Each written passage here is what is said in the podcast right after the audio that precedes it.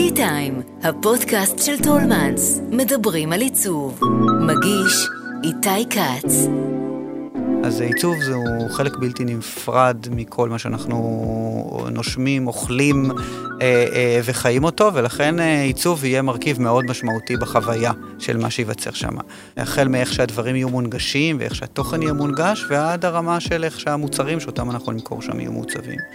אה, ואני חושב שזו תפיסה מתקדמת יותר של עיצוב. לא רק אה, ייצור מוצרי צריכה למיניהם שכולנו מכירים ברשתות האופנה, אה, ברשתות הריהוט וכדומה, לא רק ה mass production והייצור ההמוני, אלא גם התעסקות בעיצוב כחלק בלתי נפרד מאורח החיים היומיומי שלנו. שלום, אני איתי כץ, ואתם על טי-טיים, הפודקאסט של טולמנס, שבו אנחנו פוגשים אדריכלים, מעצבים ויוצרים לשיחה מרתקת על עיצוב, אדריכלות, סגנון חיים ותרבות ישראלית. לפני כמה שנים החליטו בעיריית תל אביב-יפו להשמיש אחרי די הרבה שנים את השלד של ההאנגר העדיין נטוש שעמד בנמל יפו. היו מחלוקות, היו התנגדויות, אבל יצא מזה מתחל, מתחם מחולות ססגוני שמושך את העין. קיבלנו טעימה ממנו לא מזמן ביריד צבע טרי, אבל מה עושים לאורך זמן עם המתחם הזה, שמשתרע על פני משהו כמו 6,000 מטר רבוע? לירון הרשקוביץ, מנכ"ל עמותת לצאת מהקופסה, קיבל לידיו את המשימה, והוא אמור לדעת היטב מה עושים עם מתחמים גדולים וריקים, אחרי הכל הוא עשה את זה בטרמינל עיצוב בת ים, שהיה מחסן של מחלקת התברואה העירונית, אם אני לא טועה, והפך לסיפור הצלחה גדול, גם חברתית וגם עיצובית. היי לירון. שלום איתי. כיף שבאת. אז בוא נתחיל אחרי ההקדמה הזאת באמת בבית המחולות, כפי שהוא נקרא. כן, נכון, מדויק.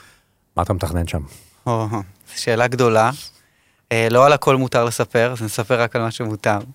אה, אבל לפני זה אני אגיד, אה, אני אוסיף על מה שאמרת, שבעצם בית המחולות, מה שנקרא מחסן שלוש, הוא חלק מתהליך ארוך של עיריית תל אביב אה, להשמיש את אה, נמל יפו, לחדש אותו ולהפוך אותו לנמל אה, חדשני ומתקדם. ובהשקעה מאוד גדולה של עיריית תל אביב וחברת אתרים, שזו החברה שבעצם מנהלת את, את הנמל, הושקעו בשנים האחרונות השקעות גדולות בשביל להשמיש את המקום. מחסן 2 הוא המחסן המסחרי של הנמל. הולכים להיכנס לשם, גם הברבי הולך לעבור, וגם מתחמי תרבות וקולינריה ופקטורי 54 ועוד כל מיני גופים מסחריים. אה, ומחסן שלוש הוקצה על ידי העירייה אה, כמחסן שמטרתו להיות אה, לטובת התושבים, למען הקהילה, ולקדם פעילויות של תרבות, אומנות, יצירה, קהילה, חברתי, קהילתי, יפואי וכדומה. ובעצם עיריית תל אביב וחברת אתרים הזמינה אותנו להציע הצעות לתוכן בתוך המחסן. וכשנכנסנו לשם אה, לראשונה, גם אני וגם הצוות, אה, וראינו את המחולות המדהימות שמי שזכה לראות אותם בצבע טרי הרוויח, ומי שלא חייב לעשות זאת בהקדם. מתחם מדהים שאגב עיצבו קיסלוב קיי, משרד אדריכלים ותיק, אה, שפועל שנים רבות ביפו, והוא בעצם נבחר להוביל את האדריכלות של המבנה. אמ, שלוש קומות, ששת אלפים מטר מרובע, מתחם ענק. אתה נכנס אליו ויש איזושהי תחושה של עוצמה אה, בנוכחות של המבנה. אה, ושל האנגריות שנשמרה, ששמרו עליה במסגרת תהליך השימור של המבנה.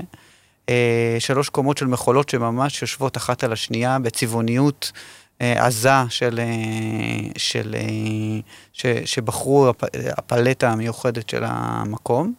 אה, והרגשנו שהמקום הזה חייב להתעסק בקיימות. זה היה ממש אה, מובן מאליו מבחינתנו מהרגע הראשון שנכנסנו למתחם, אני אפילו לא יודע איך להסביר את זה. אה, גם קצת מהעשייה שלנו וגם קצת מהעובדה שהמבנה עצמו, הוא, כל המכולות שלו הוצלו מתהליך של גריטה. אה, בזמן הקורונה, תקופה שבה שלחו הרבה מאוד מכולות מה... מה, מה, בעצם מקו השינוע הימי לגריטה, מאחר והם לא היו בשימוש. ובעצם עיריית תל אביב קנתה אותם והשמישה אותם והפכה אותם לדבר המרכזי שמרכיב את המבנה. אה, אז אה, זה אחד, שימוש חוזר. הדבר השני זה שבתוך המבנה שולבו הרבה אלמנטים של אה, אנרגיה מתחדשת, גם ייצור חשמל אה, מאנרגיה סולארית, גם אנרגיה מגלי הים, שזה טכנולוגיה ישראלית חדשה של ייצור חשמל אה, בעקבות, אה, או מתוצ... בעצם מתנודות אה, וגלי הים. שמשהו וגם... שיהיה, משהו שיהיה שם ליד? כבר קיים היום בתוך, ה... בתוך הנמל ומותקן בתוך הנמל, בעצם אלמנטים של סטארט-אפ ישראלי שנקרא Eco Wave. שבעצם מייצר אנרגיה למבנה. 10% מהאנרגיה, מהצריכה של המבנה תיוצר מגלי הים. אה, וזה נראה לי המקום היחיד בארץ שזה מותקן, ובעולם יש עוד איזה שניים שלושה מקומות שהוא מותקן. זה כרגע ברמת הדת, הבטא, אבל זה עדיין אה, מייצר כבר אנרגיה לחש... למבנה. שאיפה זה להגיע לאיפוס אנרגטי, זאת אומרת, ממש לייצר את כל האנרגיה של המבנה מאנרגיה מתחדשת, וזה מרגש שזה קורה, לדעתי אין בארץ מבנה שמצליח להגיע ל-100% איפוס. אה, וגם הצריכה הנבונה של חשמל, וגם אלמנטים של מובילי אור, וביוגז, ועוד כל מיני דברים שאנחנו מתכננים למבנה, אה, אז בעצם הפכו את הדבר הזה למרכז קיימות, ואני חושב שהוא יהיה מרכז הקיימות הכי גדול שיש היום, אה, לדעתי אפילו, באזורנו. אני מקווה שנצליח גם לעניין בתוכן שאנחנו מייצרים בתוכו. או, אז אני אתן לך רגע לנשום, ואני רוצה לשאול אותך על התוכן, מה שאתה כן. יכול לספר, כי אחרי בהחלט, כל הדברים בהחלט, האלה, כן. אנחנו כאן בשביל התוכן. אז אמ, אנחנו, הבסיס מבחינתנו זה כלכלה מקומית. אה, כל תפיסת העולם הקיים, של קיימות מדברת על כלכלה מעגלית ועל צמצום של שינוע וצמצום של פליטה של אה, אה. לאוזון כמובן, זה, זה המטרה, לצמצם פליטות ולייצר אוויר נקי יותר. אה, ובעקבות זה אנחנו נכניס לתוך אה, בית המכולות ממש אנשים שמייצרים אה, כלכלה ומייצרים תוצרת ביפו. אנחנו מדברים מחליטות ושמן זית וסבונים וקרמיקה והריגה ובגדים, ממש כל אחד בתוצרת המלאכה המקומית שלו. גם הדגש שלנו זה בעיקר נשים, יהיו נשים יהודיות וערביות תושבי יפו, ממש שיקוף יפה של הקהילה ביפו. שבעצם תמכור את מרכולתם בתוך המתחם, זה מרכיב אחד. אני חושב שהוא יהיה מאוד אה, מעניין ו- וגם מקומי וקהילתי. המרכיב השני זה כל מה שקשור למחזור, אה, מחדוש וצמצום של הטמנת פסולת. אז מחזור כולנו מכירים, זה בעצם שימוש חוזר בדברים שאנחנו, כמו בגדים לצורך העניין, בגדים יד שנייה, שיש שם היום טרנד מאוד גדול של חנויות יד שנייה של בגדים, אה, וכמובן ספרים וצעצועים ועוד דברים מהסוג הזה. אבל כל עולם המחדוש הוא בעצם אה, לקחת משהו שהוא כבר ממש נזרק לזבל והסיכוי שלו להיות שימושי הוא נמוך, ובעצם לעצב אותו מחדש, לצבוע אותו, לרפד אותו. ובעצם בפרויקט מאוד גדול בשיתוף עם עיריית תל אביב, אנחנו הולכים לאסוף פסולת מתושבים, ממש להגיע לבתים, לאסוף, אה, יוכלו uh, להזמין את עיריית תל אביב ולקחת את, ה, את הרהיט. מה, זה... יש לי ספה שאני לא יודע מה ממש לעשות? ממש ככה, תרצה להיפטר מהספה, או רוצה לחדש ספה, או לקנות ספה חדשה בטולמנס נגיד, ואתה רוצה או מתלבט מה לעשות עם הספה החדשה, הישנה, אתה מזמין את עיריית תל אביב באפליקציה ייעודית שפיתחנו. בעצם אנשים, אה, עיריית תל אביב תאסוף את, ה, את הספה הזאת, זה יגיע אלינו ואנחנו נמחדש אותה. זה אומר שנצבע אותה ונרפד אותה ונעשה לה איזשהו טאץ' עיצובי, שזה חלק ממה שאנחנו יודעים לעשות, ובעצם נמכור את זה חזרה לקהל הרחב במחירים נגישים ועלויים, ועלויות אה, נמוכות באופן יחסי, אה, על מנת שהקהל יוכל ליהנות מריהוט חדש. מי, כן. מי יעשה בעצם את העבודה הזאת? אז אה, גם המעצבים שלנו, שזה חלק ממה שהעמותה עושה, וגם אנשים שזה ההתמחות שלהם, מחדוש. יש הרבה מאוד, יש כבר קהילה מאוד גדולה בארץ של אנשים שאוהבים לעשות תהליך של, של חידוש רהיטים, ובעצם קיבצנו אותם דרך עמותה שנקראת Just a Second. זו עמותה שבעצם מובילה את הפרויקט הזה ביחד עם העירייה, והיא הולכת לאסוף את הרהיטים, לייצר, למחדש, כל התהליך הזה, שאנשים יוכלו לרכוש את זה, ואנחנו מקווים שזו תהיה הצלחה, כאילו זה חלק מהעניין. המקום יפעל אגב כל ימות השבוע? כן, כן, כן, כן. הש... במיוחד בשישי שבת זה יהיה פתוח לקהל הרחב, יוכלו ליהנות ממה שיש שם, אבל מעבר לזה, גם באמצע השבוע, חוץ מהדברים האלה, אנחנו הולכים לעשות סדנאות והדרכות. יש לנו אקסלרטור, שזה תחום של אה, ככה חממה אה, בתחום הקיימות, אנחנו ממש נלווה סטארט-אפים ישראלים בתחום הקיימות. יש לנו התעסקות בכל מה שקשור למזון, אה, למזון בריא ולתזונה בריאה, חינוך לתזונה בריאה. יש לנו שיתוף פעולה גדול מאוד עם תאגיד המחזור תמיר, לחנך בני נוער וילדים אה, למחזר ולהשתמש בפסולת אה, לטובת מטרות של מחזור ועוד דברים שאנחנו מתכננים למקום. אז זה נשמע, תכף נגיע יותר לנושאים של עיצוב, אבל זה לא שבהכרח העיצוב נמצא שם בפרונט, נכון? אלא קיימות באופן כללי. אה, קודם כל, המרכז נקרא בית המכולות מתחם הקיימות של עיריית תל אביב. אז זה נכון שזה בטייטל נמצא בפרונט, אבל אני חושב שתפיסת העולם שלנו בכלל לגבי עיצוב, זה שעיצוב הוא חלק בלתי נפרד מכל מה שנמצא סביבנו. האולפן הזה שאנחנו נמצאים פה היום הוא מעוצב בצורה מסוימת, והוא מטרתו לייצר אווירה מסוימת. אה, הסביבה הציבורית, המרחב הציבורי מעוצב בצורה כזו או אחרת. אה, היעדר עיצוב, או היעדר נוכחות של עיצוב, זה משהו שמשפיע על אורח החיים שלנו. אז עיצוב זהו חלק בלתי נפרד מכל מה שאנחנו נושמים, אוכלים אה, אה, וחיים אותו, ולכן אה, עיצוב יהיה מרכיב מאוד משמעותי בחוויה של מה שייווצר שם. החל מאיך שהדברים יהיו מונגשים ואיך שהתוכן יהיה מונגש, ועד הרמה של איך שהמוצרים שאותם אנחנו נמכור שם יהיו מעוצבים. אה, ואני חושב שזו תפיסה מתקדמת יותר של עיצוב.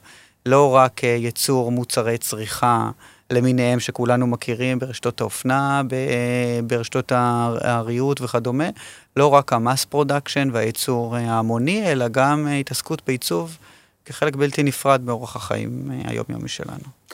אני רוצה לשאול אותך משהו על נמל יפו, אני חושב שבמרוצת ה-20 או 30 שנה האחרונות, העירייה השקיעה שם הרבה מאוד מאמץ.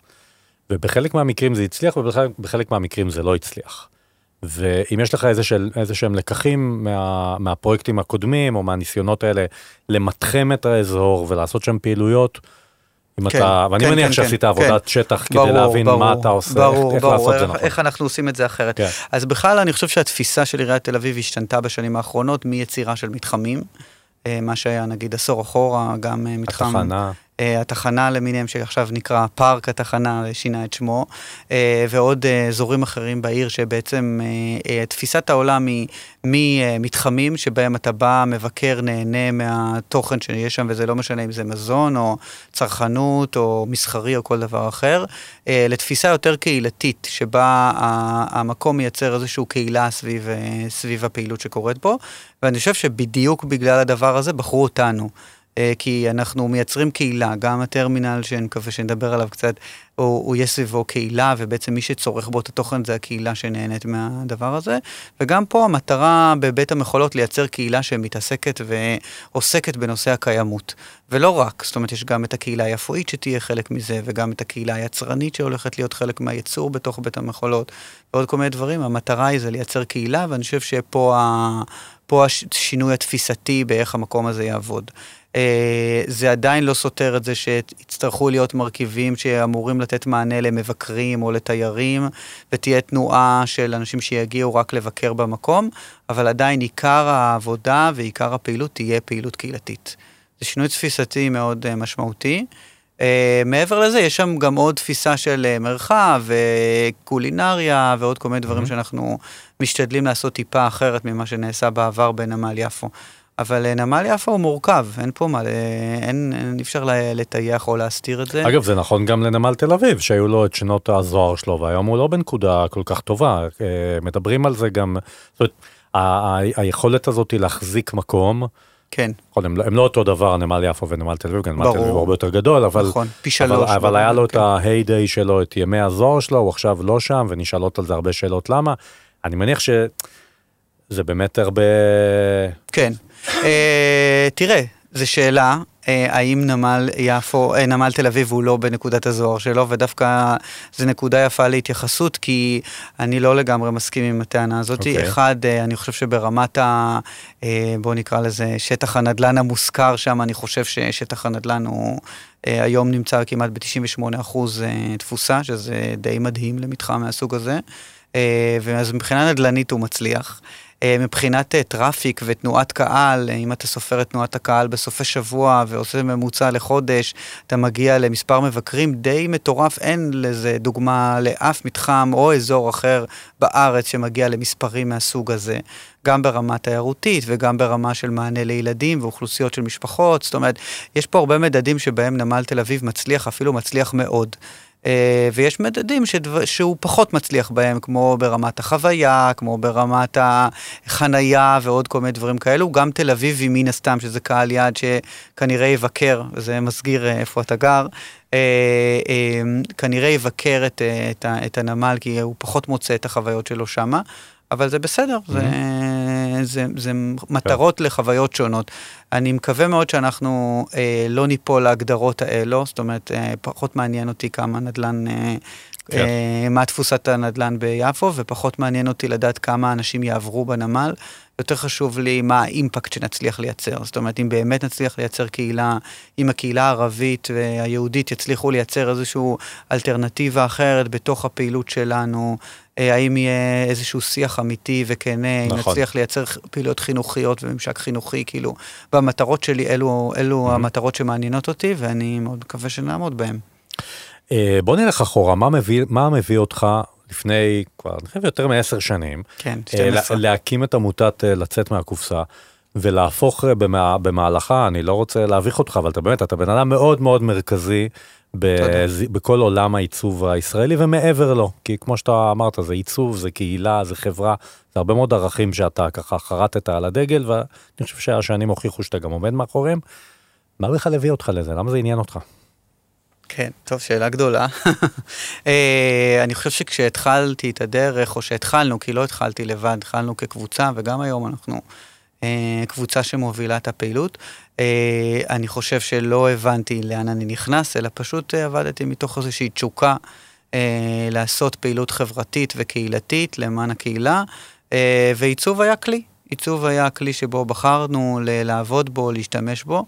ולאט לאט, עם הזמן, הצלחנו באמת לגבש את תפיסת העולם שלנו ואת האני מאמין שהעמותה אה, דוגלת ומקדמת. אבל מה, מה, שווה אותך, למה, מה שווה אותך דווקא בעיצוב? הרי יכולת לעשות את זה גם בדרכים אחרות. אה, נכון, אני חושב שאני באופן אישי, שוב, כמו שאמרתי, אני לא לבד, הייתה פה קבוצה שלמה של אנשים שנרתמה למהלך, אבל בסוף אה, עיצוב, או בכלל התפיסה ויזואלית, חזותית, כאילו, הייתה חלק, נראה לי, ממני מגיל קטן. אה, ואני חושב שבסוף אה, אני, אני, אני עובד מה, מהבטן עם התשוקה, וה, והעניין החזותי, הוויזואלי היה מאוד חשוב לי, וזה התחבר בסוף גם עם העולם הערכים שלי ועם העולם שאותו העמותה מקדמת. אה, לא סתם אנחנו בחרנו ועדיין פועלים בצורה של מנגנון של עמותה.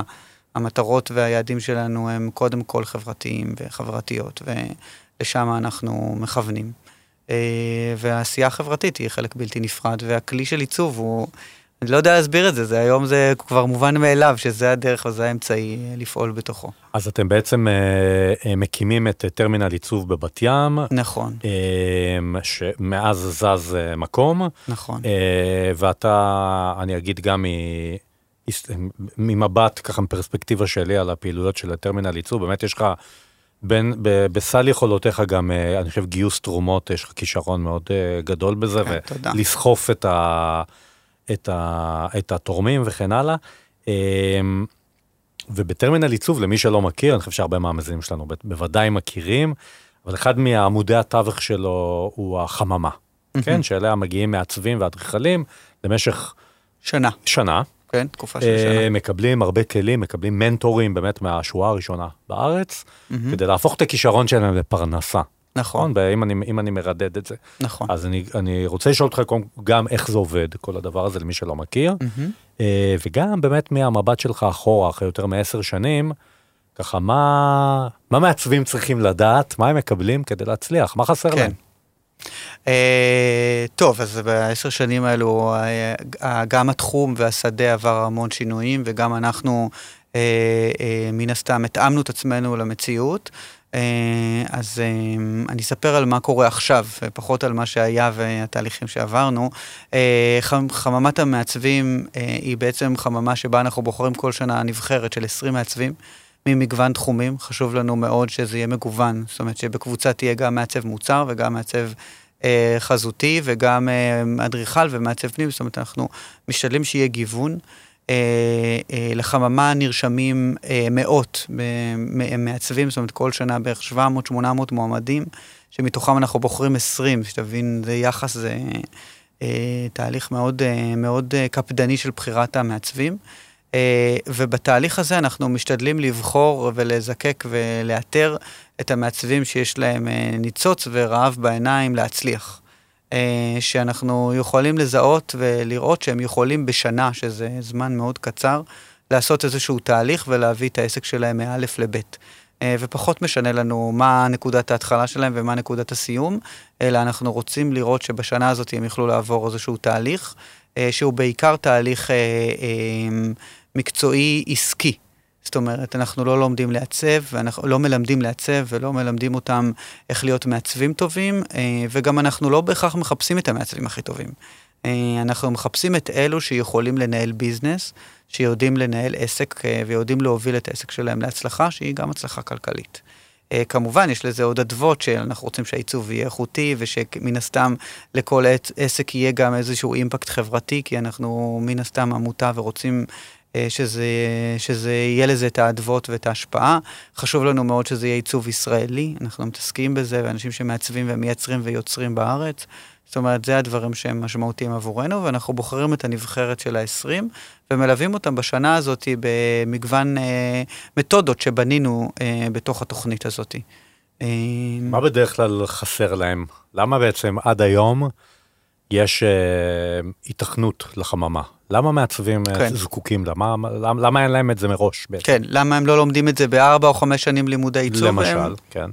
Um, זו שאלה חשובה ומתבקשת שגם אני שואלת. לא שאני רוצה לגזול לכם את מה כן. שאתם עושים. לא, אבל... להפך, אני, אני, החלום שלי היה שנגיע למצב שבו בעצם בארבע-חמש שנים לימודי עיצוב אתה תוכל גם לצאת ולהיות פשוט, uh, שיהיה לך את סל הכלים שאתה צריך ולצאת לדרך ולנהל את העסק שלך, אבל עם הזמן הבנתי שיש דברים שאי אפשר לעשות בזמן הלימודים, ושיש אסימונים שנופלים ככל הנראה רק אחר כך, וגם זה דורש איזשהו שפשוף עם העולם האמיתי שאתה צריך אה, לצבור, ובאמת רוב המעצבים שלנו הם לא מעצבים שסיימו את הלימודים, זאת אומרת זה לא חבר'ה טריים שסיימו את הלימודים ועכשיו רוצים לפתוח את העסק שלהם ואנחנו מלווים אותם, אלא זה חבר'ה שבעצם כבר עובדים שנה-שנתיים, חלק מהם אולי רק יצאו לעצמאות, אבל עבדו באיזשהו משרד אדריכלים או משרד אה, עיצוב כזה או אחר, ובעצם הם מגיעים אלינו אחרי איזשהו אה, תהליך כזה של אה, אה, אה, הבנה שהם רוצים לצאת לדרך עצמאית, ובעצם מה שחסר להם זה ההבנה של איך עובד השוק. אה, חלקם, כמו שאמרתי קודם, יודעים לעצב, אה, טובים יותר, טובים פחות, אבל בסוף אין להם את ההבנה של איך לשווק, איך למכור, איך להציג את עצמם, אה, איך להתנהל בשדה, איך לייעל תהליך הייצור במובנים מסוימים. זאת אומרת, הם צריכים הרבה מאוד כלים שהם כלים פרקטיים עסקיים, שאי אפשר ללמוד בזמן הלימודים, לא כשאתה נמצא בתהליך שבו אתה קודם כל, בבסיס שלך צריך לרכוש את הכלים של היותך מעצב. וזה מה שאנחנו מתעסקים בו. אה, ולפעמים אנחנו מתעסקים בדברים מאוד בסיסיים, כמו לצורך העניין הרגלי עבודה. מה הם שעות העבודה שאני עובד בהם? מה הם הבלנס בין העבודה לחיים הפרטיים שלי? איך אני מייצר שגרת עבודה? איך אני מנהל את העובדים שלי? האם אני רוצה בכלל שיהיו לי עובדים או שאני רוצה להיות פרילנס? זאת אומרת, זה שאלות מאוד בסיסיות שקשה מאוד לשאול, וגם אתה עושה אותן תוך כדי הליכה. זה לא שאתה לומד אותן באופן תיאורטי, אתה עושה, אתה לומד, אתה טועה, אתה מגיב, אתה... אין דרך אחרת ללמוד את זה, וזה משהו שאתה צריך לעשות בסביבה, שאנחנו מנסים לייצר סביבה מוגנת ככל שניתן. אנחנו גם מצמידים לכל אחד מנטור שמלווה אותו, זה אומר שהוא איש עסקים, אה, ובכוונה, לאו דווקא מהאנשים שמגיעים מעולם העיצוב, אלא אנשים שמגיעים מעולם הקריאייטיב, אה, שניהלו בעבר עסק עצמאי, או שניהלו עסק משלהם. ובעצם הם מלווים כל אחד באופן פרטני את המעצב. ומעבר לזה, ההרכב הקבוצתי, יש לנו, אנחנו מאמינים שבעצם סביבת העבודה והאינטראקציה בין המעצבים, דווקא בגלל ההבדלים ביניהם, מייצרת איזושהי דינמיקה יצירתית אחרת, ואנחנו משתדלים לדבוק בזה. ולכן האלמנט הקבוצתי הוא אלמנט מאוד משמעותי בתהליך ליווי שלנו. ומה קורה בעצם מבחינתך שאתה רואה, אני מניח שבשנים האחרונות מי שמובילה את החממה הזאת, ענת סיגלמן. נכון. אה, אני מניח שאתה נמצא בקשר, רואה אה, מה מתרחש. מה, איך מזהים כשהשנה נגמרת ואומרים, הגענו מ-A ל-B? איך אתה רואה את זה? אוקיי, okay, קודם כל אפשר לראות את הדרך כבר מהר מאוד, זאת אומרת, זה לא, בין, בין A ל-B אולי יש uh, A1 או 2 או 3 ואתה רואה כבר את הדרך מהר מאוד. כבר בחודש הראשון אתה כבר כן. יכול uh, לזהות ולהרגיש איפה אנשים יהיו. Uh, אתה רואה את הקצב שבו אנשים עובדים, אתה רואה את הקצב שבו אנשים לומדים, כי בסוף זה איזשהו תהליך למידה שבו אתה לומד גם עם כלים פרקטיים, אתה לומד לעשות אותם. אה, ואנחנו גם, אני חושב שזה מה שיפה בתוכנית, אנחנו גם, בגלל שאתה נמצא במסגרת קבוצתית וגם בתהליך מובנה של הנחיה והדרכה, אז יש איזשהו שיקוף כל הזמן. אתה כל הזמן רואה איפה אתה ביחס לעצמך, ביחס לאחרים, ביחס ל, ל, לסביבה שלך.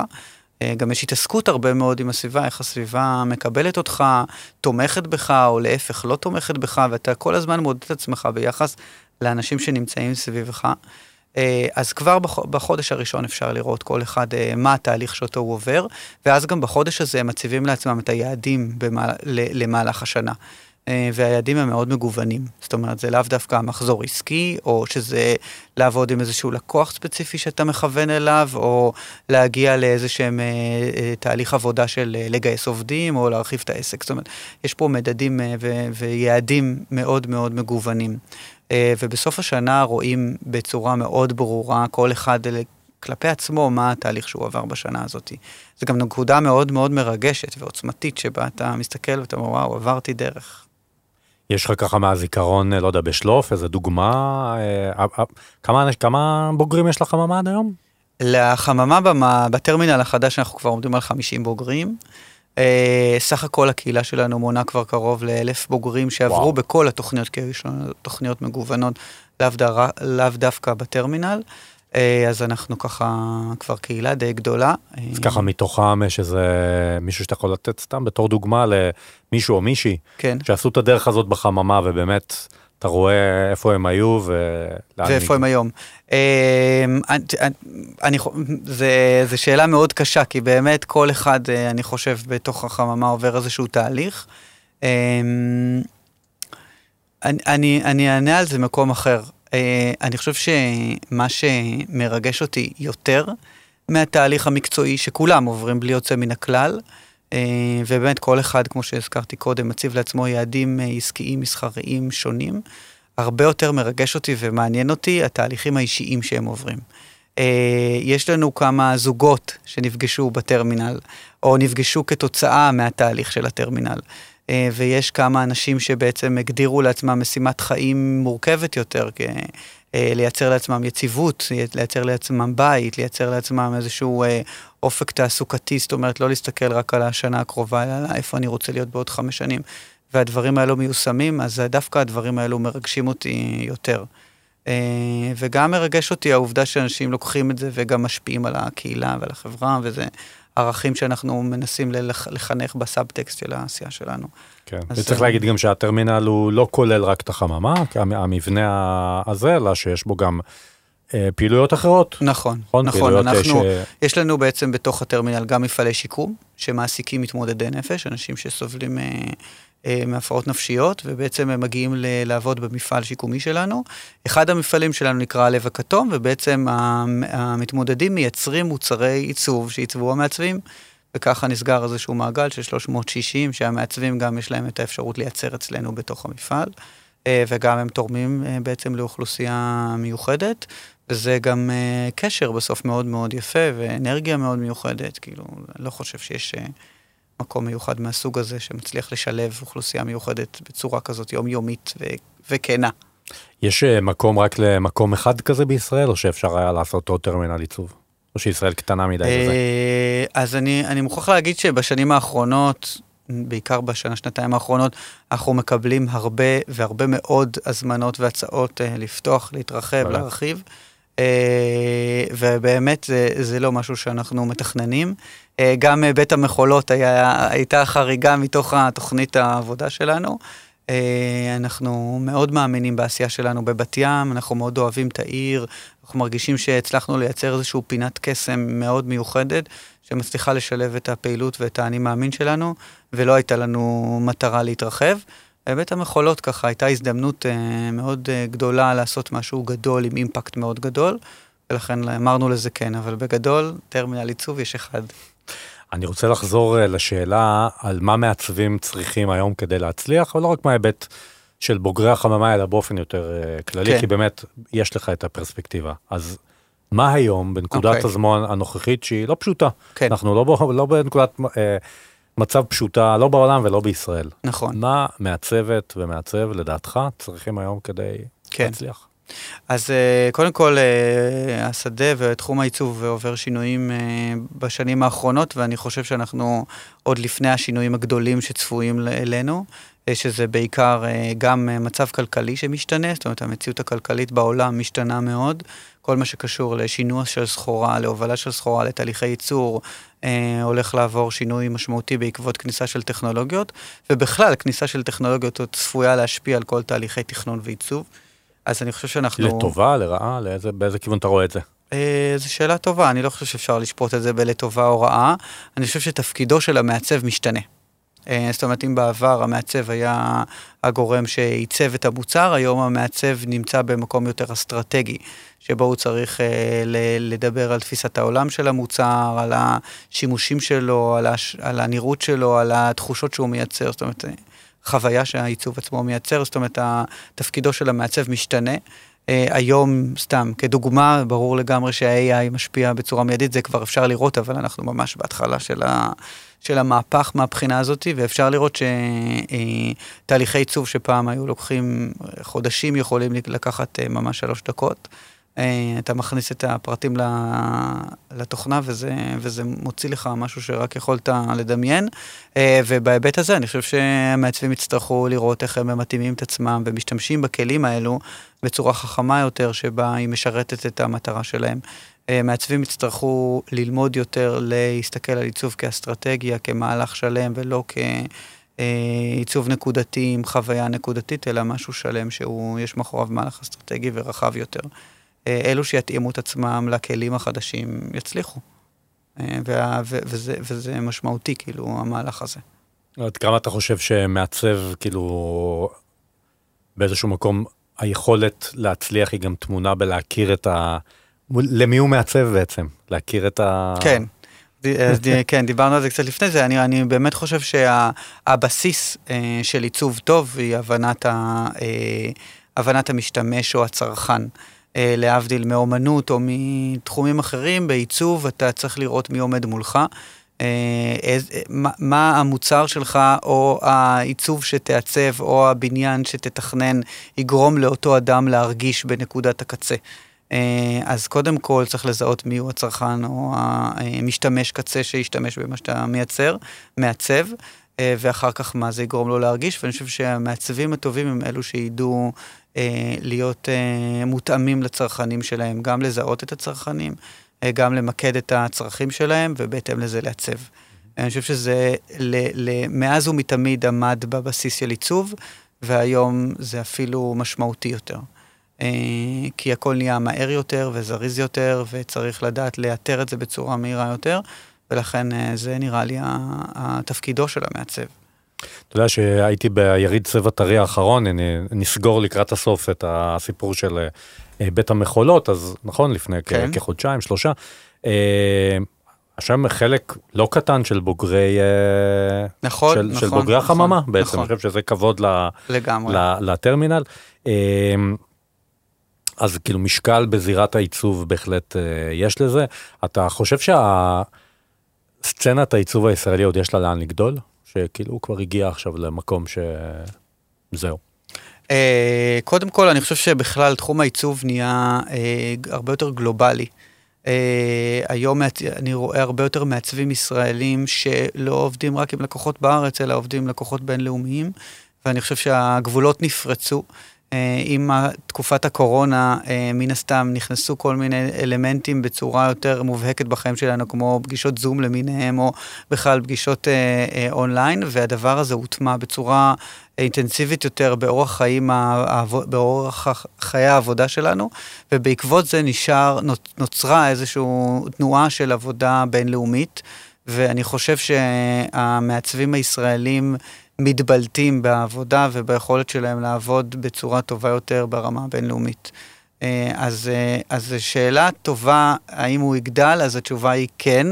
האם נראה את זה בתל"ג שלנו? האם נראה את זה בתוצרים שלנו? האם נראה את זה בפעילות המקומית? לא בטוח, לא יודע, שאלה טובה. אה, אבל בטוח שהמעצבים והפעילות העיצוב הישראלי תגדל. אני חושב שרואים את המגמות האלו, אגב, גם בבית הספר לעיצוב. יש יותר סטודנטים שבאים ללמוד את התחום, אה, יש יותר סטודנטים שמסיימים כל שנה ומשתלבים בשדה, וזו אמירה חיובית ומשמעותית לתחום. לירון, לקראת סיום, שלב ההמלצה. רוצה שתשתף אותנו באיזושהי חוויה תרבותית, שאנחנו רוצים להיחשף כן, אליה. כן. כן. טוב, אז יש הרבה, אה, אבל נראה לי שאני אשתף במשהו שלא קשור לעיצוב. יאללה. אפשרי, לגיטימי? בוודאי. אה, בהבימה יש אה, מופע שנקרא טעות בליהוק. זה בעצם קונספט שהתחיל בברודוויי, שבו אומנים מפורסמים שרים שירים של מחזות זמר שלא קשורים למשהו שהם השתתפו בו. שהם היו רוצים לעצב, סליחה, לשיר את אותו שיר אה, אה, בהופעה, אה, ואני מאוד אוהב את המופע הזה, הלכתי אליו כבר פעמיים. וזה מאוד מיוחד בעיניי, כי זה בעצם מפגיש את הרצון שלך לעומת היכולות שלך, ומעניין אותי לקחת את הדבר הזה גם לעיצוב ולעשות טעות בליהוק בעיצוב, לבחור מעצבים ולראות איך הם מעצבים את הדבר שהם לא עיצבו, את, ה, את מה שהם היו חולמים לעצב. אה, מופע טוב בהבימה, אה, אפשר אה, לרכוש כרטיסים, זה מופע שקורה פעם בחודש. אחלה קונספט, נשמע. כן, קונספט גם טוב. גם בעיצוב. מה זה? גם בעיצוב זה יכול להיות כן, אחלה קונספט. כן, כן, כן. אוקיי, נחזור לכאן לבדוק. לירון הרשקוביץ, מנכ"ל עמותת לצאת מהקופסה, תודה רבה שבאת. תודה לך על ההזמנה. המון הצלחה בבית המחולות כשייפתח, מתי בערך? אחרי החגים? אחרי החגים. אחרי החגים. אחרי החגים תהיה פתיחה הדרגתית, איטית, ינואר 24, זה יהיה... ככה הפיק. נבוא. ותודה לכם שהאזנתם. חפשו את שאר הפרקים של הפודקאסט T-Time של טולמנס באפליקציות ההסכתים. אני איתי כץ, להתראות. האזנתם ל-T-Time, כל מה שמרגש בעולם העיצוב.